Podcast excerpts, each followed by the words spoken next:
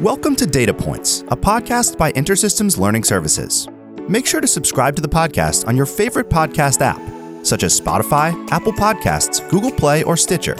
You can do this by searching for Data Points and hitting that subscribe button. My name is Derek Robinson, and on today's episode, I'll chat with Bob Binstock, a technical writer here at InterSystems, about mirroring databases for high availability in InterSystems Iris.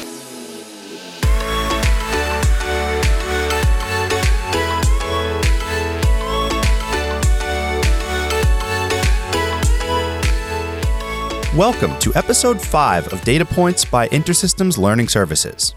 As always, we hope you're enjoying the first month or so of Data Points.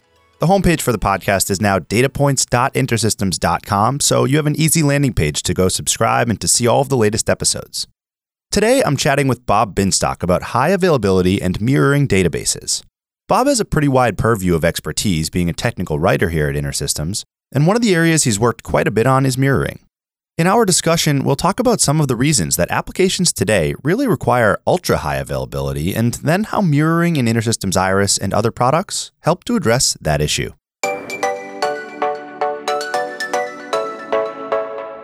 Welcome to the podcast, Bob Binstock, one of the technical writers here at InterSystems. Uh, Bob, how's it going? Oh, good. How are you? Good, thanks. Um, so today we're going to be talking about mirroring and high availability, which is a um, important topic for people that have applications running on InterSystems products or really any products, I think, uh, in the world today and with the, the way that software development goes and application development goes. So, uh, before getting into the specifics of that technology and those features, let's talk about the concept of high availability in the first place. Um, what is high availability and why is it important for application development and for really any applications running today? Well, what you just said is actually very accurate because more and more everybody needs uh, their applications to be online 24 7, 365. We used to talk about mission critical applications that couldn't afford any downtime. But the fact is that organizations in healthcare, government, financial services, manufacturing, all sorts of areas live on the network now. So essentially, everything they do is mission critical. I mean, it may not be seem so critical to me that I can buy uh, something on Amazon right now, but it is to them. Yeah, right. Their business is in trouble if they have interruptions. So high availability basically means zero downtime or as little as you can manage. And uh, that's what InterSystems Iris mirroring is for. Right, right. So, uh, yeah, I think that's a great. The Amazon one's a great example because um, it, it, matters to their business and it matters to, with them the way it is today. A lot of customers too. Like, it's amazing how you'd get mad as a customer now because you expect it to be so available and ready all the time. You know? Sure, and and think about um, healthcare. Nobody wants healthcare to go back to the days when people were looking through stacks of binders to find information about a patient or about a medication. But if you think about it, healthcare happens around the clock, and um, clinicians and others need to be entering, sharing, and analyzing data around the clock. So as healthcare more and more goes online, it has to be up all the time, and that's what high availability is about. Yeah, exactly. So uh, taking that into the kind of how that is put into practice in the, inner, the InterSystems stack of technology, particularly InterSystems Iris and other products we'll get to. Um, what is mirroring? Starting with Iris, and then you can kind of expand that to the other products that it's related to. Sure. Uh, mirroring is based on the failover pair, which is a common approach in which a synchronized partner uh, or standby system takes over if the primary system fails or becomes unavailable. For example, there might be a network outage. The problem with most failover based technologies is that they involve a single point of failure, both failover nodes using the same storage, or the system relies on physical copying from one storage device to another, which makes you vulnerable to a storage failure or possibly data corruption getting introduced while the copy is made. So, mirroring instead uses logical data replication, not physical. All of the needed information is passed over the network. So, the synchronized backup copy of a database can be kept on a separate storage device or even in a separate data center. This eliminates that single point of failure and as well as the possibility of data corruption. So, mirroring is, is based on journaling which is one of the things that InterSystems Iris uses to recover from crashes. So every update to a database is saved in its journal files. Yep. If your instance goes down or the you have any kind of problem, the first thing you will do is restore the most recent backup of that database. But you still have to take care of the updates that happened after that backup was made. Well, what InterSystems Iris does after the backup is read the journal files and apply every update made since the backup was taken to the databases, which means you're back to the state they were in when the crash happened. Uh, except, of course, that open transactions are rolled back because there's no way to close them. Right, right, right. Now, mirroring synchronizes the databases on the backup failover member with those on the primary by continually sending the updates that are in those journal files from the primary to, the backup, where they're applied to the database copies just as they would be after a crash. So basically, you insert a row uh, on the production database, that insert gets passed to the uh, backup, and the same thing is done there very, very quickly. The primary and the backup communicate synchronously, with the backup acknowledging each set of journal updates it receives, so the mirror always knows if the backup is caught up. That, that is, it's fully synchronized with the primary. Right, right. So if there's an outage of the primary when that is the case, when the databases are synchronized, which they typically will be, the mirror automatically fails over, redirects applications to the back application connections to the backup with zero data loss, and it usually is so quick that users don't even notice. Uh, the backup is now the primary, and when the former primary comes back online, it be- automatically becomes the backup. Uh, this can also be triggered deliberately when you need to bring the primary down for maintenance or upgrades. Uh, when you're done, you just trigger a failover back to the original primary. So sometimes one or more databases may not be quite caught up. Uh, so in those cases, the backup usually can retrieve journal information from the primary's host. You know, it knows what, what journal information it's missing. The mirror knows the backup didn't have that latest update. Uh, you can usually get that information from the primary's host. That might extend failover to just a few seconds, right? Uh, not right. long enough to cause any problem. If databases aren't synchronized and the whole primary's host goes down, you might have to get into manual procedures. But the point is, uh, you can always quickly get back to where you were. Right, right. Yeah. So, so you, you talked about the basically the mirror that that is your backup, kind of knowing uh, whether it's up to date with the primary, right?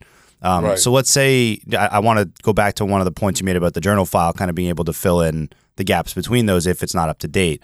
Um, so let's say my primary goes down and my backup knows that it is not up to date because it, it basically has, has, is not quite there to what the primary was at is the journal file accessible despite the fact that the primary went down? Well, is, is that kind of where do we where do we get that journal file to make sure we can access that? That's what I was saying about the diff. It's a difference between when the InterSystems Iris instance is not in operation or when the host is down or right, right, let's right. say unavailable.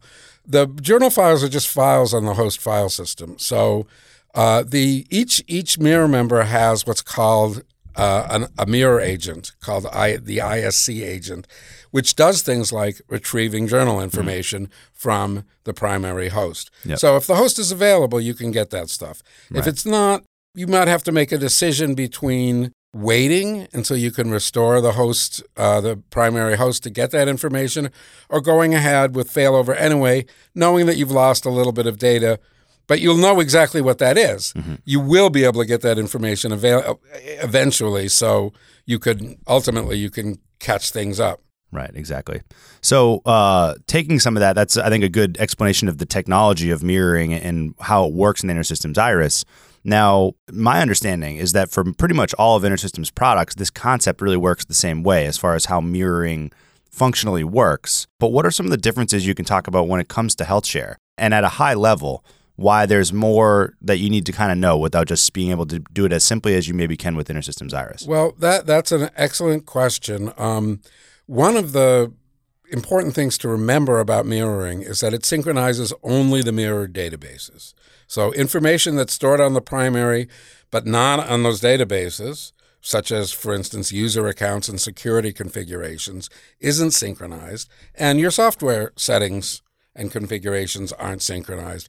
So if you want any of that stuff to be the same on the backup, when the backup takes over, you've got to do that yourself. Or you have to arrange for it to be done, which can it's almost always can be automated pretty easily. It's not a big deal, but with HealthShare, which is a complex application usually involving multiple nodes, there's a lot of that kind of thing that you need to do that is required before you can start the mirror going. In other words, with a typical Iris data server, it's not the end of the world if you haven't um, synchronized some information outside the mirror databases uh, that maybe you should have. You can usually deal with that. HealthShare, the information is too complex and too distributed. So there's a lot of things that you must do when setting up a HealthShare mirror that would be considered optional or you know things to consider when setting up a simple data server mirror.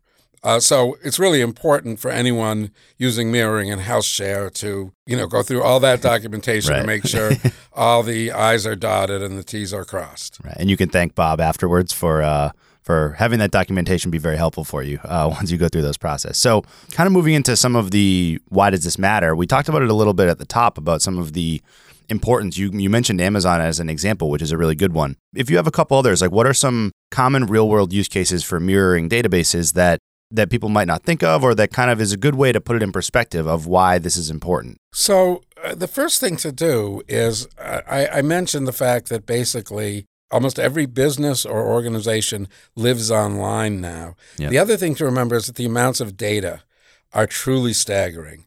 So, number one, you need your applications to keep running. Number two, you need to keep up with the data. If you miss some, Mm-hmm. it can be catastrophic. Let's say you are a manufacturer and you have equipped your factory with the latest Internet of Things technology to monitor all your devices. You can look at your the returns from your uh, machinery and know exactly what's going on. Well, you can't afford gaps in that data. If you try to analyze it, your analysis will be wrong because you're missing data. You might not get the alerts you need saying, you know, such and such uh, equipment is about to break down unless Right. certain maintenance is done, etc. And when you're talking about even one factory and IoT stuff, you're talking about just a constant, huge stream of data. Now, if you think about a financial services business, a big one, a worldwide one, so around the clock, they have customers just to take one thing that happens with these companies, which is people trade stocks, right? Right, right. When you order a stock trade, you want it now. You don't want it 20 minutes from now when they manage to bring the system back online because things will have changed. Right. People demand instant action.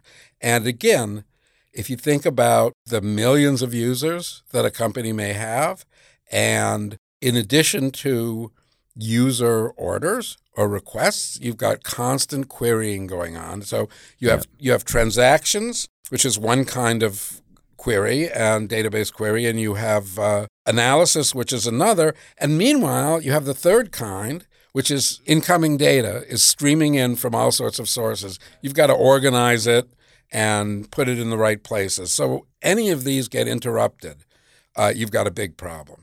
Exactly. Yeah. so high availability is just I, I don't think anybody in a modern enterprise will consider any technology that doesn't address that. yeah. It seems like a linchpin for really all modern apps that we really have today. It is. It is. Um, so, so kind of bringing it back a little bit, two more questions. Um, one is just, uh, you know, this, I think we kind of talked about this when you were talking about it, using it in Iris, but um, just kind of to reiterate it for the Iris users out there, or, you know, you can have a, a footnote about other technologies that use it as well. We talked about HealthShare, but how easy is it, uh, in contrast, to do this in InterSystems Iris? It's it's very easy in Iris, um, although you know so much depends on it.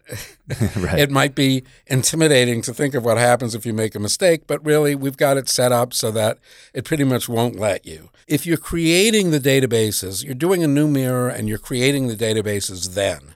Uh, it's very simple. You configure the two instances as a mirror. You might have to, if they don't already have SSL TLS configurations for data security, you have to create those. That doesn't take a long time. Uh, and typically systems will, in fact, have that in place.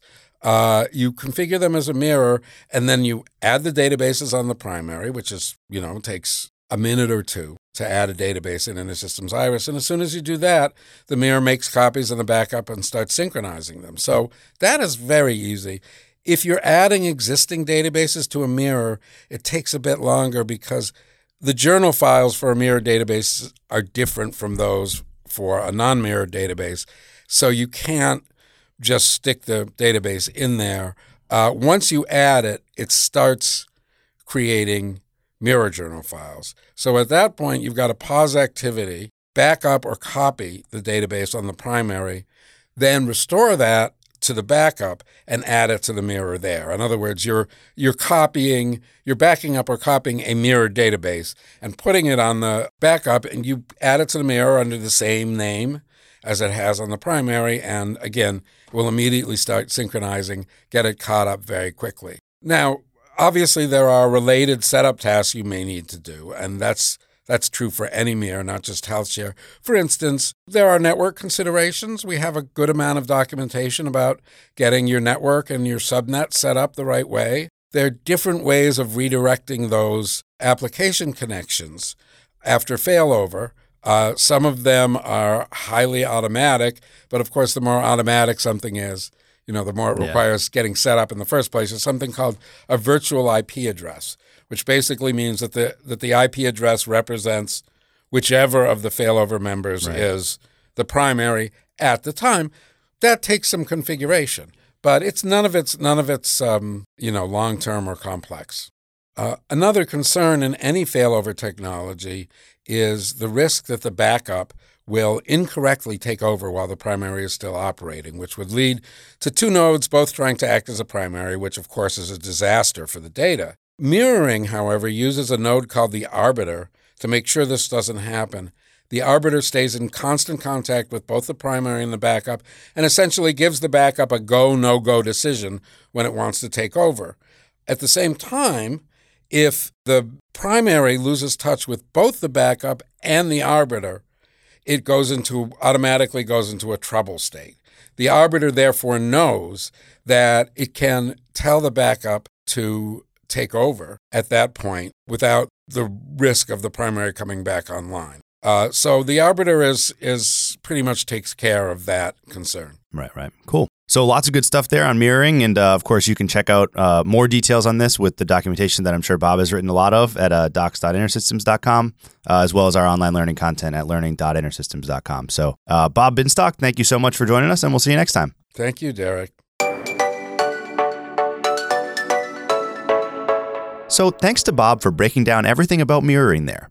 There's a lot of information about mirroring available in the documentation, including a first look exercise on data resiliency and mirroring. You can head over to docs.intersystems.com to search through that content and to learn more. That'll do it for episode 5. Don't forget to rate and subscribe on whatever podcast app you use. See you all next time on Data Points.